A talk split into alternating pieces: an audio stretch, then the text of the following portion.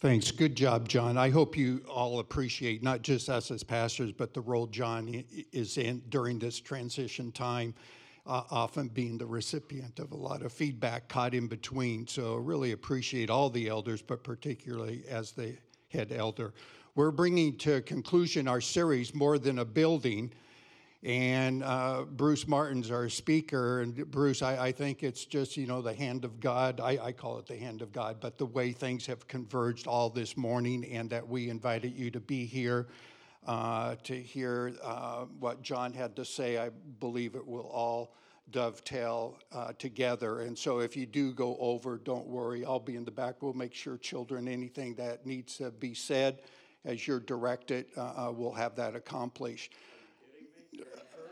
Go over? Um, I love this. But but let me let me let me clarify. I'm doing that. No, listen, Bruce. I'm doing that on one condition, and that is it's directed by God. Directed by so if God directs you to proceed further, we're all on board. Uh, Bruce, a Dallas Theological Seminary grad, came out to the West Coast. Uh, well, he was out here even before, but planted a church in Eugene. Go Ducks. Right about nineteen... Oh, man, you're off to a bad start, Bruce. Put your um, put your beaver jacket on for the guy. Oh. Sit in the front row. Oh, that's... Sit in the front row. And last time, we got some Husky folks here, too, so be oh. careful. But anyway, Bruce planted a church there in Eugene, always involved in our district, Northwest, as Evangelical Free Church pastors throughout his years. But in two thousand nine, uh, became what we consider as our district superintendent and faithful. I think what will bleed out, the reason I think things uh, will converge this morning, is Bruce has always had a, a passion for disciple-making ministries. Not programs perpetuating maybe tradition, but transforming lives of Christians like you, I, and many, but also those outside the walls. So bringing it to a conclusion, let's welcome Bruce Martin, our speaker.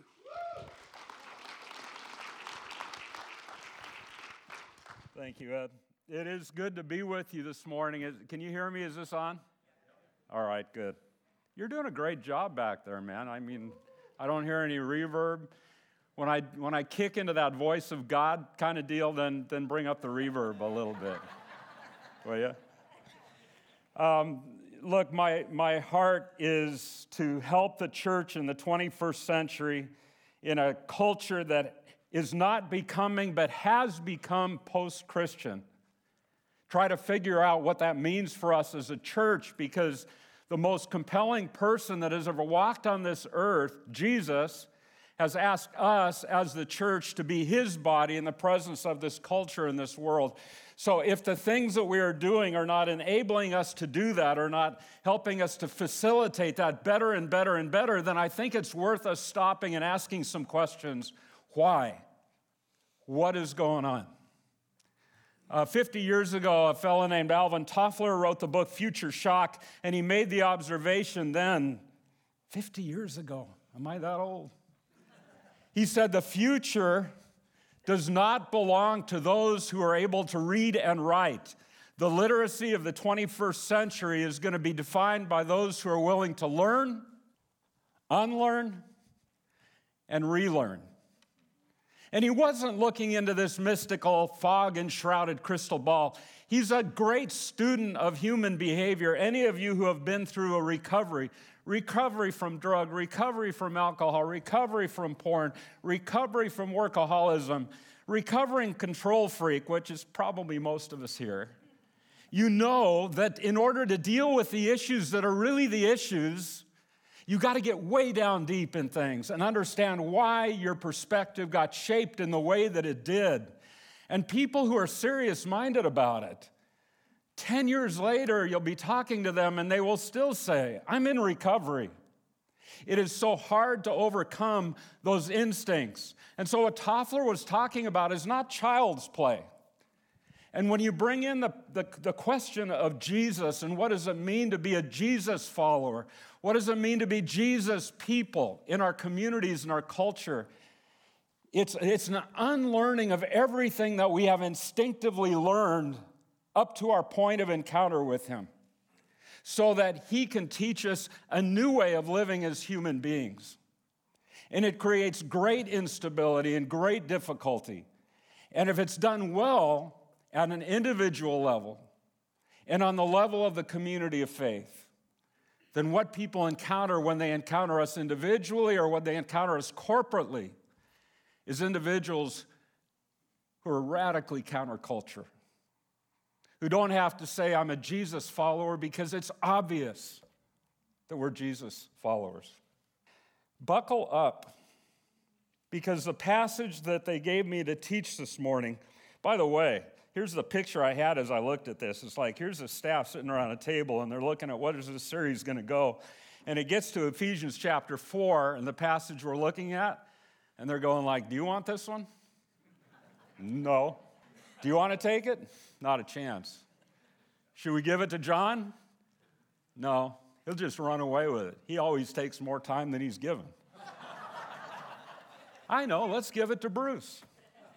Let me jump right into it with you. And please, this is this is requiring, I'm glad we're taping this, because for some of us and many of us, maybe all of us, it will be a really good observa- ob- uh, experience to go back and to think. My appeal to you this morning is this. When you're encountering something outside the box, a different paradigm, though our instinct is to disengage or to criticize or dismiss, my appeal to you is at least hold it. At least hold it with curiosity. And consider the things that I'm talking about. And hold the story sacred instead of our preferences or our traditions. I am going to look at Ephesians chapter four, seven, eight, nine, ten, and eleven. And that is all, because John took all of my time. John, I'm not bitter. I'm not going to continue to reference this. No, I really feel like when you look at, at Ephesians chapter four, twelve through sixteen, whether you are in the church or in the community, if you look what's represented there, you're going like, me too. I want to be a part of a community like that. It doesn't require much explanation. The explanation that's required is why, after two thousand years, are these things still things that we're aspiring toward, not experiencing, things that we're talking about but not known for in the community. And my confidence is this. Maybe I'm ideal, maybe I'm naive. But my confidence is this. If we utilize the manner that Jesus gave us to work out what it means to be the church together, and we respond to him in fullness and faith and trust, then the outcome will be what he describes. Ephesians chapter four, beginning in verse seven, but to each one of us grace has been given as Christ apportioned it. Let's put on the brakes right there. Each one, when you dive deep into the vocabulary of the New Testament, surprise, each one means each one. You will never encounter a human being in your life, in the church or outside of the church, that is not being referenced in that word, each one. Hold that. I'll unpack it in a minute. To each one who is created by our Father, who occupies space on this planet, who breathes the air that you breathe, who lives in the culture that you live, who works in the office that you work, who worships in the building that you worship in. To each one, grace has been given.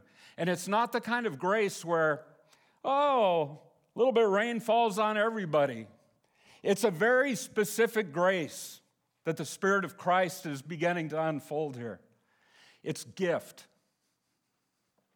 To each one, to every human being, the Father who has created us and loves us with an everlasting love, whether we've come to understand that yet or not, he has given us gifts. And he decided. The text says, as Christ apportioned it. So there wasn't a smorgasbord. There wasn't this palette of options that were set up, and we said, I'll take some of that, and I'll take some of that. No, it is what he, in his wisdom and his love, which is perfect in every way, has given to you. But to each one of us, grace has been given as Christ apportioned it. Now, buckle up. That's why it says, when he ascended on high, he led captives in his train, and he gave gifts to men. What does he ascended mean except that he also descended to the lower earthly regions? He who descended is the very one who ascended higher than all the heavens in order to fill the whole universe. Got it? We're looking at a really powerful tool here. But it's a powerful tool because it emerged from the cultural awareness of those who were being written. Look, I was at Trinity Seminary two weeks ago interviewing, interviewing graduating students who were going into pastoral ministry. One of the guys I interviewed was uh, uh, the son of first-generation Korean immigrants to the Bay Area, to Berkeley. And it was just a blast talking with this guy because he totally got just, he, he grew up and he lived and breathed post-Christian, and he totally got how we have to be as a culture, as a church, to be able to be the presence of Jesus in this rapidly changing culture. I had a blast with him. And toward the end of the conversation, he said, you know, just to be honest with you, I'm not sure I'm going to be a pastor forever. I think I'd like to get a P H D. And he described this kind of wackadoodle, narrow bandwidth thing that he's going to pursue in language that I just, I lost him. And I'm sitting to myself going like, you know, in my sixty-two years, I've never encountered anybody with any curiosity about the answer to the question you're raising. But he's enthusiastic about it. He's excited about it. And I smiled at him, and I shrugged, and I said, hey, so-and-so, whatever spooks your mule. And he looked at me, and he got dead serious. And in about ten seconds, he said, did you just, did you just call me a mule? And I'm like, oh, no, man. I mean, it's just like when you're working, oh, you got to be so careful about the culture that people come from and what your words mean and what they're hearing. And when we say it more forcefully so they'll understand it, but we're not making the right connection in our vocabulary, in our tone, and whatever, it just creates this dissonance and confusion, right? And I said, no, man, that's, I didn't, I'm sorry, I didn't call you a mule. I, I spent some time in Texas, and I had a friend, John, who, like, whenever anybody was getting all goofy about something they were passionate about, he'd shrug and he'd say, hey, man, whatever spooks your mule. And I just thought, well, that's a, that's a stupid thing to say here. Idioms are like that, though. They don't translate very well. If you were a first century uh, citizen of, of, of Rome, what you would encounter was that there were various times when generals went out and they conquered, they put down um, a revolt, or they conquered a new people. And part of the deal was that they would, they would take the valuables from that conquered land and they would bring them back to Rome, and for the purpose of repurposing them now to serve Rome and no longer to serve the conquered people. And, and part of the deal was this gathered huge crowds because this ruler would inevitably, out of a sense of building goodwill with his constituents, give some of that booty to people, sometimes utterly randomly. And it was a good thing. It was a cool thing. People look forward to that. So that's part of what's going on here. Keep that peace in mind. The other part of what's going on that Paul describes when he goes into this ascended and descended and descended and ascended is this. Think of um, think of Hollywood. Think of a movie that's got you on the edge of your seats. Think think of uh, Lord of the Rings, the Peter Johnson series, right? There's this little unlikely hero named Frodo. And all of these powerful warriors, even Gandalf the Wizard, is saying, there is a quest that has to be undertaken, and I won't touch it with a ten-foot stick. No way. This is not possible. Do you know what you're up against? And Frodo, after having listening to this and watching and observes, he says, I'll do it. I'll do it. And his courage is so inspiring as he takes on this quest that those who are around him, all of them, as a person say, we are with you, and we will give ourselves to you in this quest and help you to be successful in that which you are after. Be well, good luck, let's do this. And you know, as the story goes on, Frodo begins to encounter opposition. And those, some of those who committed themselves to him actually betrayed him. And some were picked off in battle. And this band of brothers and sisters gets smaller and smaller and smaller, and still Frodo carries on. And as the thing gets to the end, and you're realizing that this ring is the deal, and it's got to be destroyed, and you see the ferocity of the battle that's unfolding, and you're thinking, man, if you've been drawn into this movie, you're going like, is he? Is he going to be able to complete the task? And you know that he does. Mission impossible at the very last minute becomes mission possible. And at the end of the movie, there's this tankards clacking together and celebration and drink and dance. And, and everybody is like exuberant because we are rescued from darkness. And they say to one another, won't it be amazing how generations from now, people are going to be retelling this story? That's what Paul is doing in these verses. There is an unlikely hero came down from heaven, born of a Virgin Mary, lived a very ordinary life, was known as Jesus, the son of a carpenter, until he became thirty, where he took on his public ministry, and his own did not regard him.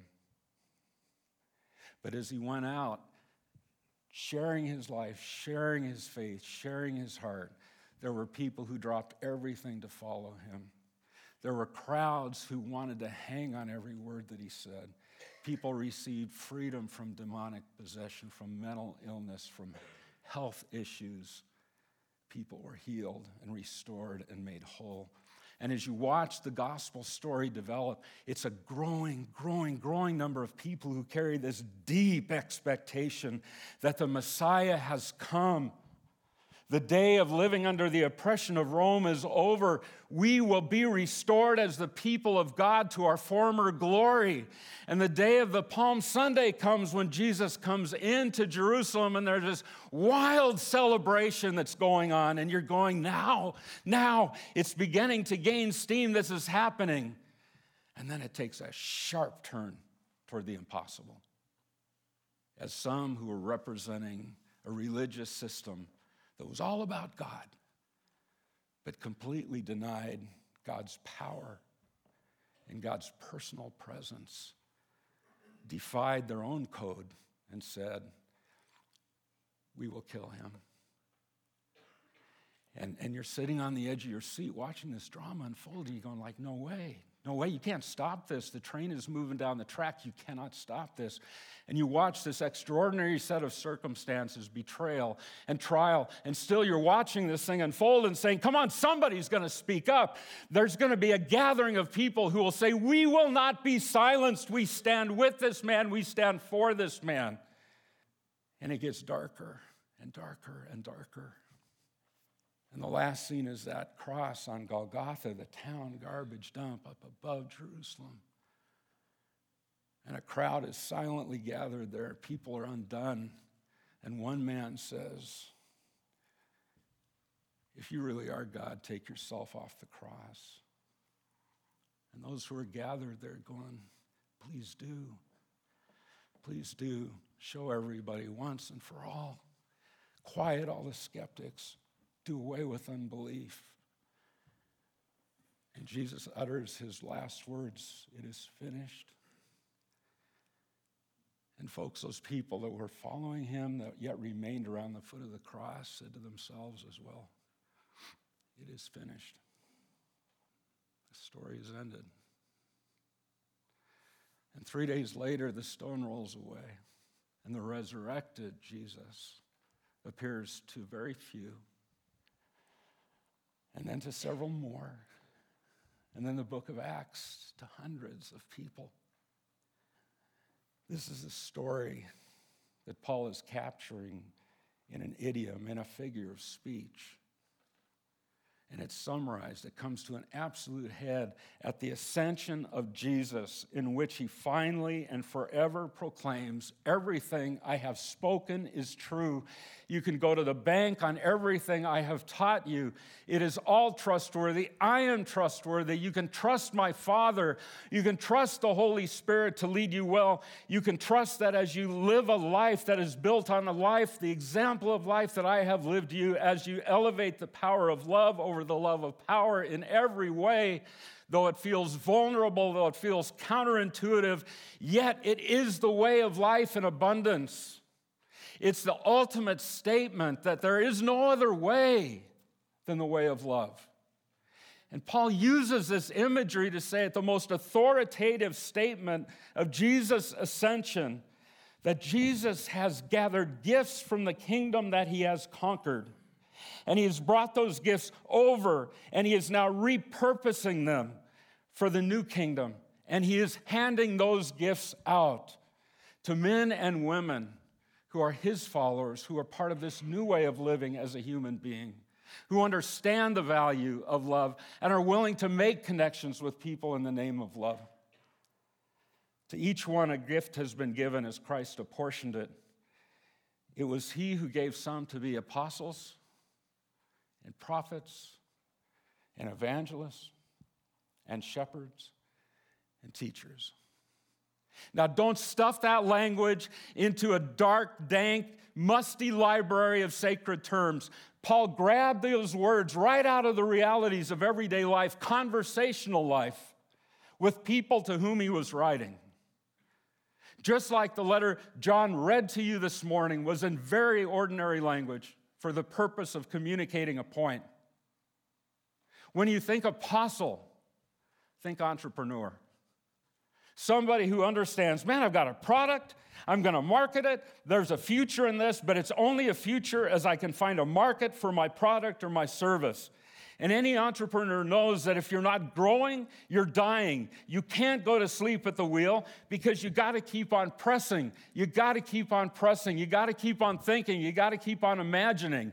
If you grow slack in it, if you go to sleep at the wheel, then there is a cost to be paid. The, the apostle, as Jesus repurposes that gift, is the one who is always purposing to extend the influence of the community of faith beyond where it presently is. When you meet these people, there's an urgency about them to say, how can we just sit here? How can we just go through our motion? Man, there's a whole world outside of our doorstep. We could do this, we could do that, we could pursue this, we could, we could, we could generate this, we could be that. Here's our problem as people of evangelical stripe. Is that word makes us very nervous because we have heard of people who've taken on the name Apostle so-and-so. That word is not about power. It's not about authority. It's about function. It's the function of extension. When you look at the word prophet, think poets and songwriters. Those of you who are old enough to remember what it was like in the civil rights movement also remember the mountain of folk songs that came up that were designed to push that thing along, right? Some of them we're still singing today. The people who have a pulse on the conscience, who say, no more oppression, no more inequality, no more inequity. Come on, people now. Smile on each other. Everybody get together. Try to love one another right now. And when Jesus repurposes that gift, that person becomes a, a mouthpiece that says, here is the way of God in our midst in this circumstance right now. This is God's word to us, and it's always a word of correction. Like the Apostle John, who walked with Jesus, the disciple of Jesus, says in First John, assuming that prophetic mantle, he says, how can you say you love God when there are people in this room you'd rather not spend time with? And he's not asking for an answer. You understand that, right? It's not possible from the perspective of a man who walks like Jesus for me to live in that condition without repentance, without throwing myself at the foot of Jesus and saying, I don't know how to overcome this. If you'll show me, I'll, I'll respond to you. The evangelist, take down your picture of Billy Graham. The evangelist is the connector, the recruiter. If you're going to throw a party in the park in the summertime and you want to make as big a splash as you can, don't invite a curmudgeon to come and plan it. Get somebody into the mix who loves to party, who has a great reputation with those who are inside the church and outside the church, and turn them loose, turn her loose, and have fun. And let people see what it means to be people of life, and people are pursuing a path of hope and, and, and peace in times marked by great anxiety and great uncertainty. Let people see that. Let them mix up with you and hear your conversations and hear your stories. And when Jesus repurposes that gift, this man or this woman becomes that Pied Piper who goes out into the community and culture and tells their story and speaks specifically those who are up and outers or down and outers or anything in between outers, because he knows, she knows the way of Jesus. I didn't come for those who don't think they need help. I came for the sick. I came for those who need a doctor. The shepherd, do I even have to describe that to you? No. The teacher, do I need to describe that to you? Answer? You rattle. Look, folks, here's our challenge, and this is where I'm saying you gotta you gotta engage your imagination with me, because I'm not quite sure how we can overcome this.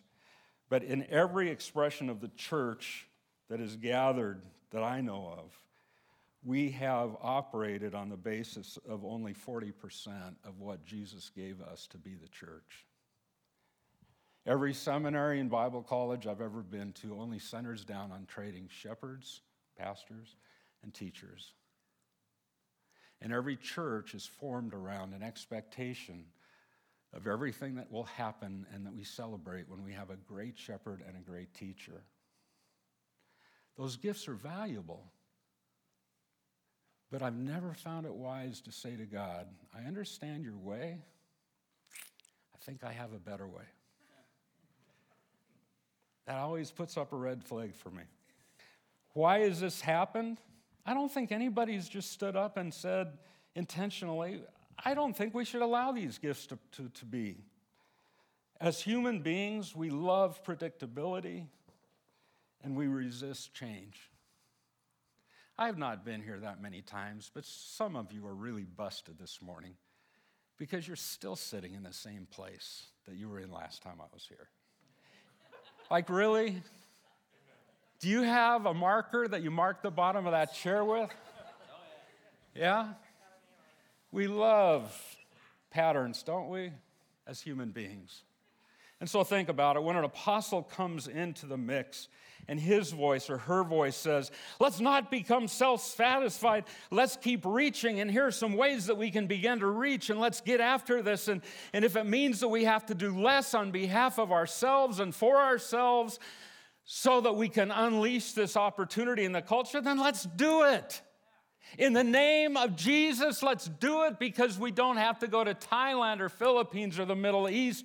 Right outside our door are the majority of the people that we rub shoulders with who have not yet believed in Jesus. And the church says, actually, just let us enjoy what we have here. The prophet comes into the mix and says, look, folks, I'm with you. I'm one of us. And I'm really nervous about something when Jesus says, by this will all men know that you are my people, as you love one another. As I have loved you, so love one another. How is it that we can exist for days and months and years and weeks without feeling compassion, even anguish, for people around us who are people of need? How can we not know their name? How can we not enter into their stories? Is not listening the first act of love?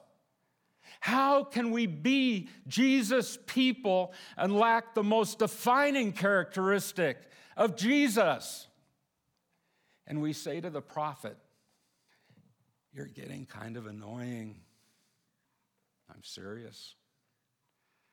And the more specific the prophet's message is, and the more narrowly focused at an individual or a small group, the more we kick into defensiveness and self-justification.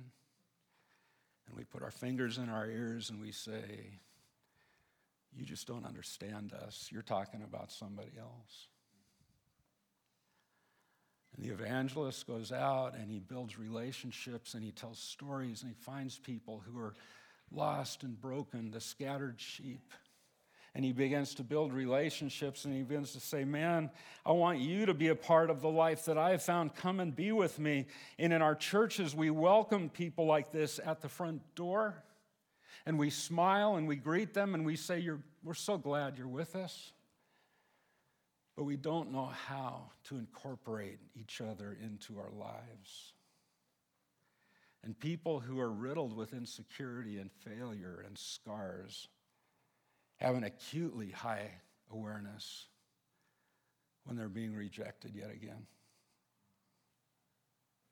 But Jesus, at least we uphold the last two gifts pretty darn good. Somebody has said,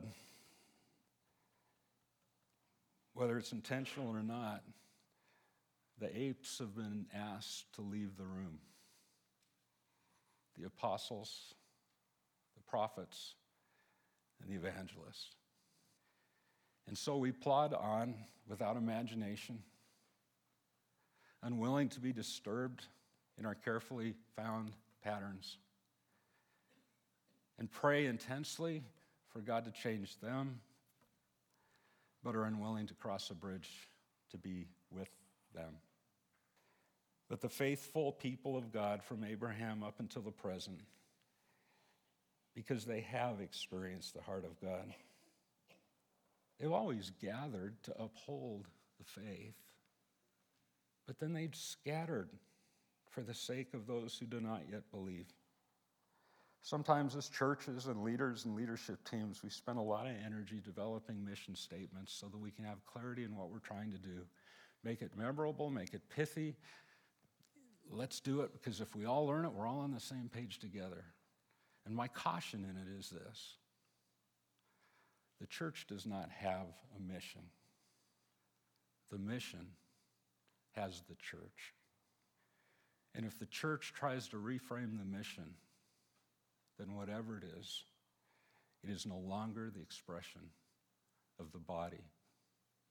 And so I look at these things that are, that are marked out at a point of great authority and great consummation in the way of Jesus and the person of Jesus and the ultimate authority of Jesus, and I say, I want to pay attention to this. I want to take it seriously. So it goes. Difficult for thing for me to do this morning is to say, what, what can we do with this? Um, I think one of the things we can do with it is, if you want, you can do some work on discovering where you fit in the range of things that Paul talks about here. What is my primary gifting? Which one of those do I resonate with? Do I have an apostolic bent? Restlessness? Pushing the edge? We can do this. Let's imagine what would be, what happened, what? Am I prophetic? Do I feel urgency about closing the gap between the revealed way of Jesus and the settled patterns of consumer Christianity? Am I that person who's a Pied Piper, who resonates well with people who are far from God, whom they feel trust with and trust in? And can I use my life and influence to bring people amongst the people of God? Am I that person who is a shepherd, who cares for the flock of God, who comforts, who encourages, and, and when necessary, slaps them on the backside with the rod? Am I a teacher repurposed by Jesus, the outcome of which is people who are formed in the image of Christ? Like Paul said in Galatians four, ah, I'm labor with you, like a woman in labor, so that Christ might be formed in you. Look at that gift. Look at that those, those things. Don't just walk away from this, but ask yourself, where do I fit in this? Uh, if you want some help, I've got some tools that can help you gain some understanding and clarity, and I'll, I'll give Derek those things, and together we can figure out how to facilitate this a little bit better. And if you want to know how to use your gift, look at Jesus. All five gifts rest in him perfectly. Is he apostolic? For sure. The Son of Man came to seek and to save the lost. Is he prophetic? Wow. Wow, you have heard said, but I say to you. Is he evangelistic? Man, he's the life of the party. Crowds love to be with him. Individuals love to be with him. Is he a shepherd? Absolutely. He's the great shepherd of the sheep. Is he a teacher? Listen to the crowds. Oh my gosh, come and hear this man. He speaks with one who has authority. Yeah, yeah. Toffler said the twenty-first century belongs to those who are willing to learn and unlearn and relearn. And the church easily becomes an inelastic, rather rigid institution that centers down on what is familiar and comfortable, and the way of Jesus is to upset that apple cart. It was never about you. It was never about me. All the blessing he's given us is for the purpose that we would be a conduit to pass it on with our lives, because all ministry is incarnational. And this is the last thing I would say to you this morning. I'll quit. Um, this is not a top-down thing. There's no program that can create this. And I want to say, with compassion and care and understanding, those of you who are carrying the gifts of apostle, extending the church, prophet, speaking truth to the church, and many times speaking truth to power in the church. And those who have the gathering instincts are going to find that the use of your gifts in the church as we know it is going to continue to push against you. That you're not going to feel openness, you're not going to feel welcome. Don't start the day with a sense that people are going to applaud you for walking out into the arena with your gifts. Because the church, as we know it, has said we prefer predictability to change. But do it anyway. Start a revolution so that the people who populate the community around us and across the Northwest and across the West in America have a chance to discover the source of life that is the source of life. In Jesus. That wasn't too heavy, was it? Thank you for sticking with me. Father, thank you for the church. Thank you for the simple clarity that comes from your word. that your church is your idea and the manner of being the church comes from you. And we're willing to, in faith, pick up the tools that you have given us, that the church will become the church more and more fully. God, I speak with my brothers and sisters. That's what we yearn for. We yearn for the end of divisions. We yearn for the end of infighting. We yearn for the end of this nonsense that the church is just marginalized from culture. And we want to see people find life in the one who is truly life. So God, as always, your work begins with us. And I think there are brothers and sisters here, myself included, who are saying, my hands are open. All I need for you is to be clear and speak to me. And my answer is already yes to you. Just show me. So that's our prayer, Father. On behalf of that sort of openness that exists in this room, Lord, I pray that you will reveal yourself to us with clarity and with power. In Jesus' name, amen.